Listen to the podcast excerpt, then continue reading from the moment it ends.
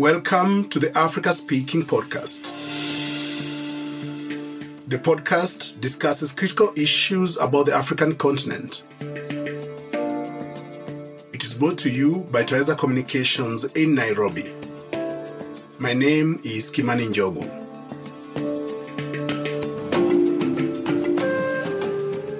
So, welcome to this conversation. Can you tell me briefly about yourself? Asante, Ba- Bwana Njogu. So my name's Nganga Wahu Muchiri. I work on uh, African literature written in English, Kiswahili, French, Gikuyu, and I teach at the University of Nebraska in Lincoln. I've been there since 2016. Previously, I was a postdoc at Duke, um, and I got the chance to work with students and take students to uh, Ghana through the Duke in Ghana program. Uh, the point being that my educational and research interests are centered on the African continent, widely described, right, including the diaspora, of course. So.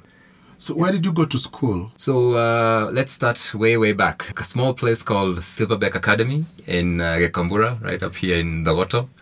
Then we moved to Ngong, and I was at uh, Ngong Hills Academy. Then I got the chance to move to Aga Khan uh, Academy, the high reach section. Um, and then I had a really good opportunity to spend two years in Singapore at a place called the United World College of Southeast Asia.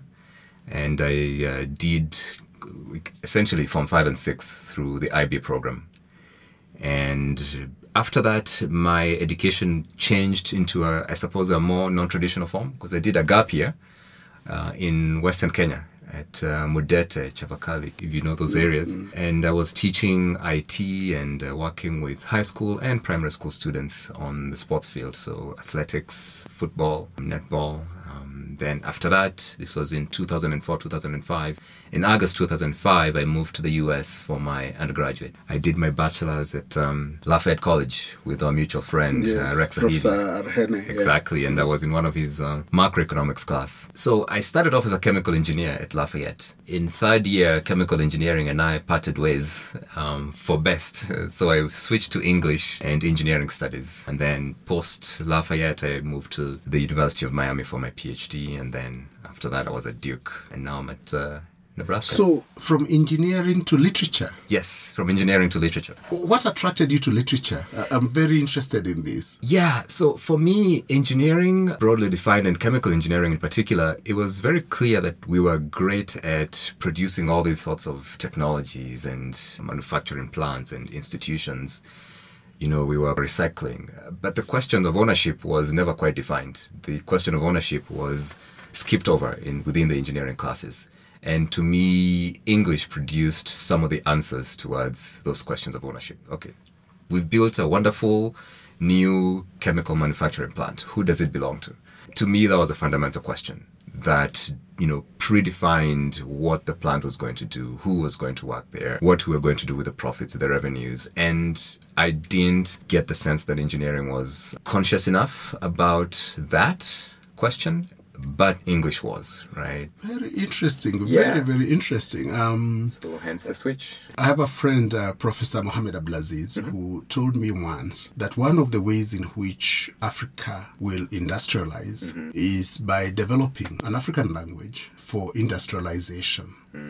Because you need to give meaning to that which you are creating. Yes. And I think this is precisely the point that um, we need to be able to create meaning and over those things that we create. Yes. which takes me to really the topic of our discussion today. Because it's about meaning. I mean what in your view i've seen that you've done some interesting work on land Thank you. Uh, in, in literature.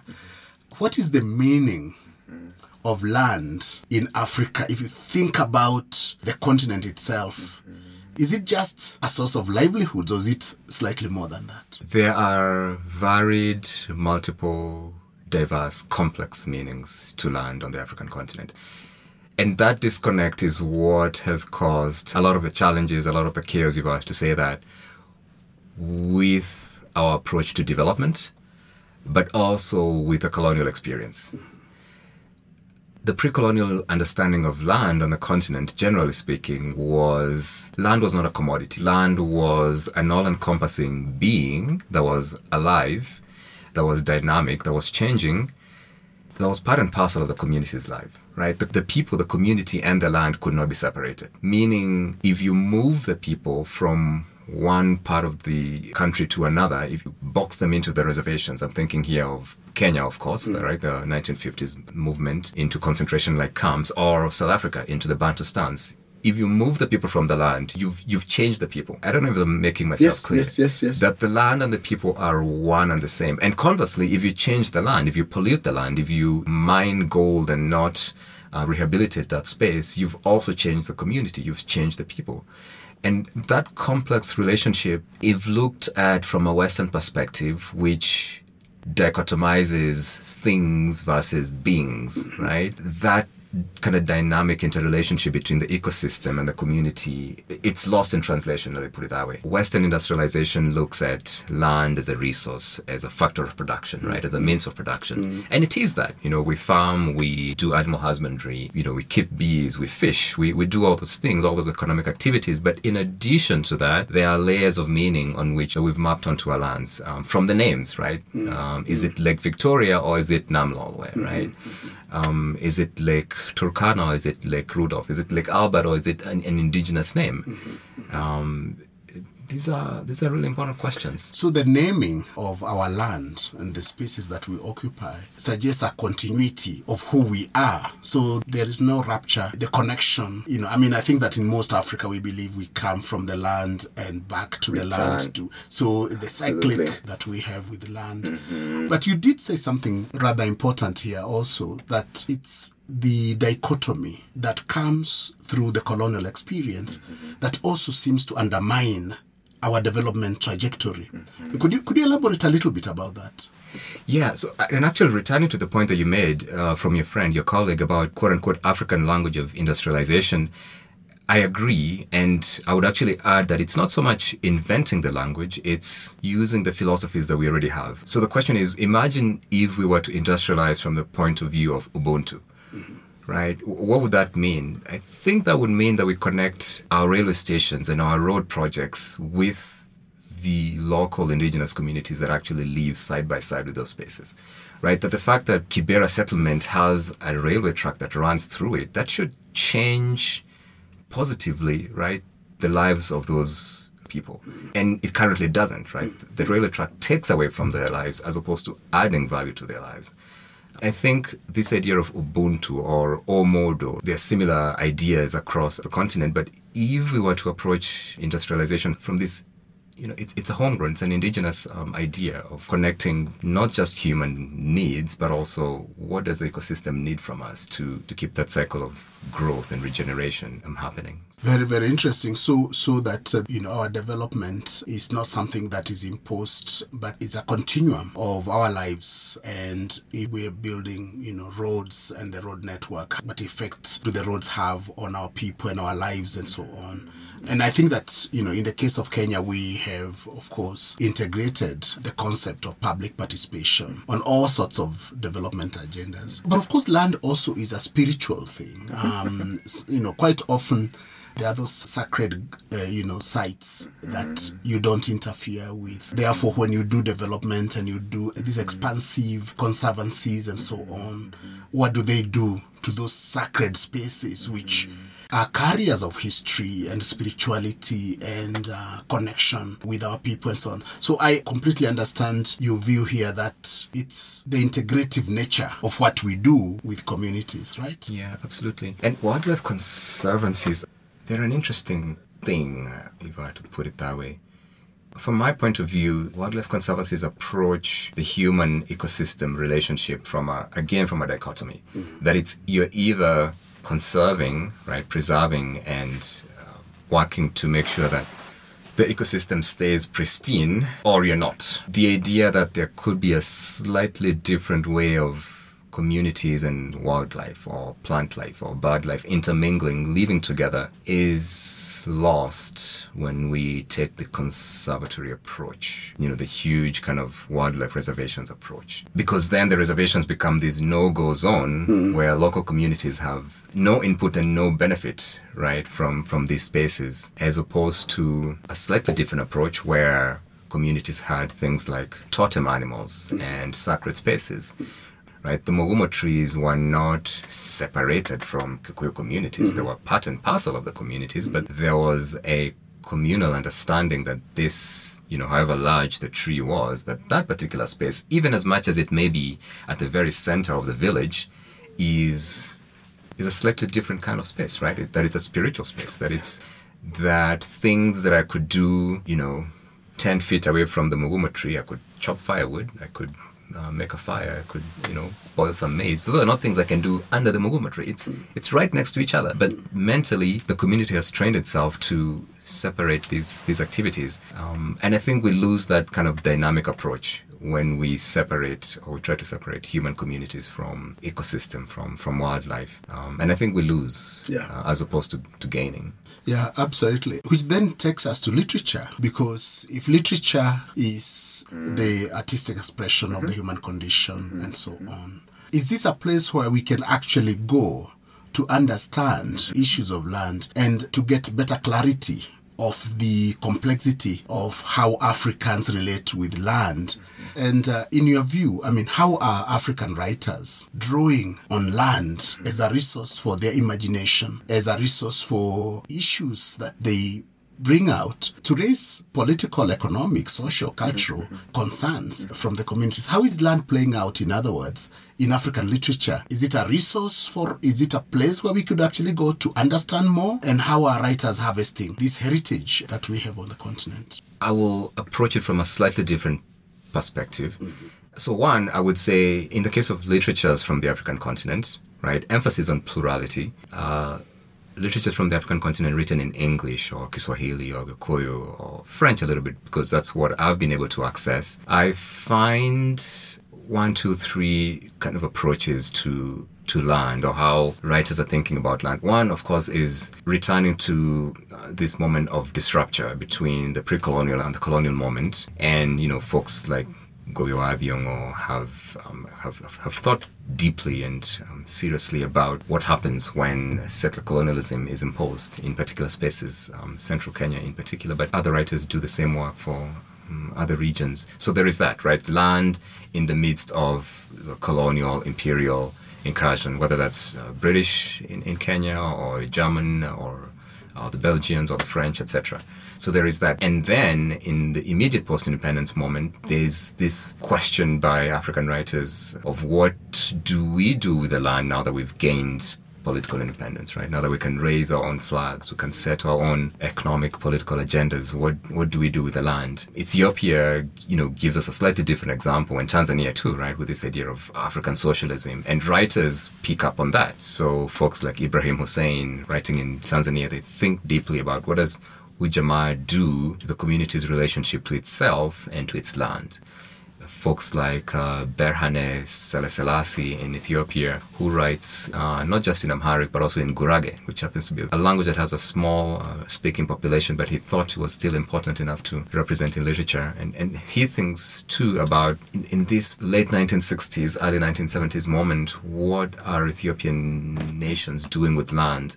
Uh, it's towards the end of the Haile Selassie monarchy. It's the beginning of the Derg Mengistu Haile Mariam. Uh, so there are those two. And then now, I'd say in the 21st century, I'm thinking particularly of writers like Yvonne Adhiambo Owuor, um, Dust. I'm thinking of Yvonne Vera writing in Zimbabwe. They are approaching land and the connection between African communities and their spaces from a non-dichotomous perspective, right? They're really pushing and challenging this idea of binaries between things and beings. Uh, both Owuor and Vera do a really good job of representing the land as a living, breathing, dynamic entity on its own right. You know, that changes, that has uh, certain responsibilities that it requires of us as the occupants. And I think they both take very seriously this idea that communities who live on certain in certain spaces are not owners, but rather they are simply custodians who are taking care of what has been handed over to them by the dead and the living dead. And, you know, we're preserving, taking care of that, improving, hopefully, those spaces for for the unborn, for the for the generations to come. Definitely, uh, Yvonne Owuor um, does this by looking at the history of communities and so on, Yep. uh, which then introduces the tension around, of course, the pluralism, the colonial experience, where land ownership becomes introduced other than land use. So, in the pre colonial Africa, people used land. You never owned land as such because ownership means that you have almost like exclusive rights. And therefore, what you are saying is that in this literature coming from writers such as Yvonne, there is this questioning of what do you do? How do we minimize or even eradicate completely this dichotomy and work within the terrain of cyclicity and continuum of life and so on? I have always wondered people in other disciplines, mm-hmm. such as, say, in government or in law or in economics, should not actually be looking at what literature is saying.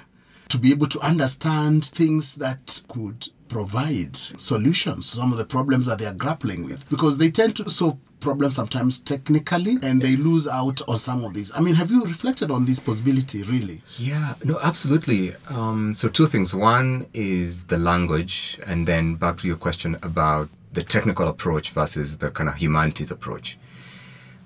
The other thing that attracts me to both Owuor's and Vera's work is, uh, and here in Owuor, I'm thinking both of Dust and also Dragonfly Sea, Dragonfly, where she writes about the Indian Ocean. Yes, So the same yes. things apply whether it's land or water. It's amazing the way she draws on the coastal region and the Yes. Indian Ocean all the way from Pate going down. I mean, I'm like Absolutely. absolutely taken up And by across The ocean, right? The and Gulf, across the ocean. Yes, all the the way to the China Sea. Yeah. um, and and focuses on organisms, right? The dragonfly. Yeah. Um, and in Vera, I'm thinking about Nehanda, in particular, one of the pieces that she's written. So what I find is that in for both writers, they make it fairly clear that even though they're writing in English, when they're writing about these spaces, it is inevitable for them to include the languages that are spoken in these spaces. So in Vera's case, she includes Shona aesthetics in her English written Nehanda. You know, the way the dialogues work, the way time runs. It's not linear time, it's cyclical time. It's a different kind of chronology. You know, we were talking about the cycles. Hmm. So, cycles both of human lives, but also cycles of the ecosystem. That is evident in the way that she writes the novel. And in the same way with Owuor, when she's writing in Dust about the northern Kenya spaces, there's influence of uh, Turkana languages and aesthetics and ways of viewing th- those spaces, appreciating living in and with those spaces that appear in the way that the English, you know, um, reads to me as as the reader appears to me on the page. So I think the point is that whenever writers are focusing, representing, depicting African spaces, inevitably the African languages spoken in those spaces appear in one way or the other. And my argument would be that part of the disconnect that happens the colonial moment is that the land is being shaped by people who not only don't speak these languages, our languages, they actively despise these languages, right? And the languages are important in the global sense of their ways of communicating, but they're even more important as repositories of indigenous knowledge. And so when there's that hierarchy of English is a superior language to Maasai or Gikuyu or Kimeru or Kigiriama, what is lost is the accumulation of ecosystem and ecological knowledge that the Giriama have done, right? They understand their spaces in a particular way. They've named the seasons in a particular way. They've named the wildlife, the plant life in a particular way. At the end of multiple generations of scientific observation, right? The colonial administrator does not see that, does not appreciate that as scientific observation, but it is scientific observation. The idea of, you know, just the architecture that we had for our houses, right? There, there's a particular reason why this community would use grass to thatch their houses and this other community would not, right? It's about what's available, what's easily available, what can we sustainably use. So there is that, right? That lands and languages are intricately um, combined in the same way that I said earlier that lands and communities are intricately connected. And so, you know, in, in the 21st century, if we are not actively propagating our own languages to the next generation, there's a lot that we're losing, right? We're, we're losing out as a community, but we're also losing out on our previous ecological knowledge, which is bizarre because at this moment, the other thing that we're talking about is climate change. Perhaps if we had a better understanding of Kikuyu and Dholuo and Somalia and Oromia, there might be answers there to climate change, you know? A very, very interesting and powerful observation there. So, in other words, um, what you're saying is that literature, especially African literature, Mm-hmm. thrives rather strongly on drawing from the heritage, where that heritage is linguistic heritage, Mm-hmm. aesthetic heritage, or even the physical heritage, Mm-hmm. and that what we require is really a deliberate nurturing of that heritage Yes. uh, not just for its own sake, because it's actually also good to be nurtured in its own right, but also because of its utility value Yes. In resolving some of the problems that um, Yes. that that we have. Yeah, climate change, absolutely. Industrialization, going back to that earlier point, absolutely. yes. Political, right? How do we empower our democracy? I believe there are answers to that from our own languages, right? The other question that you had was It is the question whether we need to be able to encourage people from other disciplines to draw on literature as they look for solutions to minimize the technical approach mm-hmm. that seems to dominate those other disciplines. Yes. And the answer is, you know, it's absolutely yes. The reason being, one, don't know who, whom to attribute this to, but there's a saying that goes, if you're not at the table, you're on the menu. And so if you're making policy decisions but living out local communities, our solutions are handicapped from, from the get-go, right? They're, they're lacking from the get-go. As opposed to finding ways to welcome these people and having them explain to us exactly what it is that they find to be challenges and more importantly what they would envision to be sustainable long-term solutions so there's that but also from a, just a basic educational perspective from the psychology of education and the psychology of creativity creativity thrives from diversity, which is why companies, to, to go off tangent just a little bit, which is why companies that have a diverse board at the very top, Fortune 500, you know, they perform over the long term, they perform way better than companies that have similar looking, similar minded people at the top. So when technocrats have the opportunity to venture into the humanities, that could be that could be literature for sure. It could be music. It could be poetry. It could be could be drama. They gain. They, they gain from that. For a moment or two, they are able to approach the same challenge, the same engineering challenge, but from a different perspective. Right? It's like when you're walking in a maze and you return to your starting point from a different direction and you see the space in a different way. And I think in that re-recognition, things, you know, ideas pop up. I find it quite interesting that um, in medicine, for uh-huh. example, we know that music is critical uh-huh. for healing. Uh-huh. I mean, we know that. And yet, music is outside the classroom, so that we teach um, other things, but do not bring in music into the classroom to even just build this consciousness mm-hmm. that indeed this facility that we have is extremely valuable in terms of uh, healing. So I don't know what needs to be done to really bridge this gap between disciplines. Because even for us i mean to be a good novelist you sometimes have to step out to other disciplines to be able to write. And i would assume that to be a good doctor Engineer, or AI. engineer ai you need to be able to step out mm-hmm. Absolutely. Yeah. Again, for me, this returns to this idea of a dichotomy. In the moment of conquest, in the moment, in the imperial moment, the colonial moment, the need for discipline, the need for order necessitates, you know, divide and rule. It necessitates separation. So we say, this space, we only do medicine. We don't do music. We don't do storytelling. We only do medicine in English. So if you as a patient cannot explain your conditions in English, you, you are not going to get the best kind of health. So this need for discipline, this need for order that is a product of the colonial conquest, then kind of dissipates down into the kind of educational system that we've set up for ourselves whereby, you know, we separate things mm-hmm. as opposed to how the human mind actually works in a much more complex, much more dynamic way. Slightly off tangent, I was just reading an article, and this may be anecdotal, but mm-hmm. they did quote one or two studies where the idea was that the sense of taste is affected by ambient noise. So, you know, depending on the level of noise, wherever you are, the kinds of things that you can taste in your mouth are different wow right? Uh, the idea that taste and sound are connected is, is it's bizarre, but it, but it also makes sense, right? The human mind works in complex, wonderful ways, and so the learning, right, the feeding of the human mind should also happen in complex, wonderful ways. Absolutely. This concludes our first episode in our two part series of the Africa Speaking podcast, in which I have been discussing with Professor Nganga Wahu Muchiri. Thank you for listening to the Africa Speaking podcast. Join us in our next episode, brought to you by Twaweza Communications. My name is Kimani Njogu. For any comments and views, you can reach us through our website www.africaspeaking.org. You can also reach us on Facebook, Twaweza Communications, or on our Twitter handle at Twaweza Coms. You can also write to us on email info at africaspeaking.org.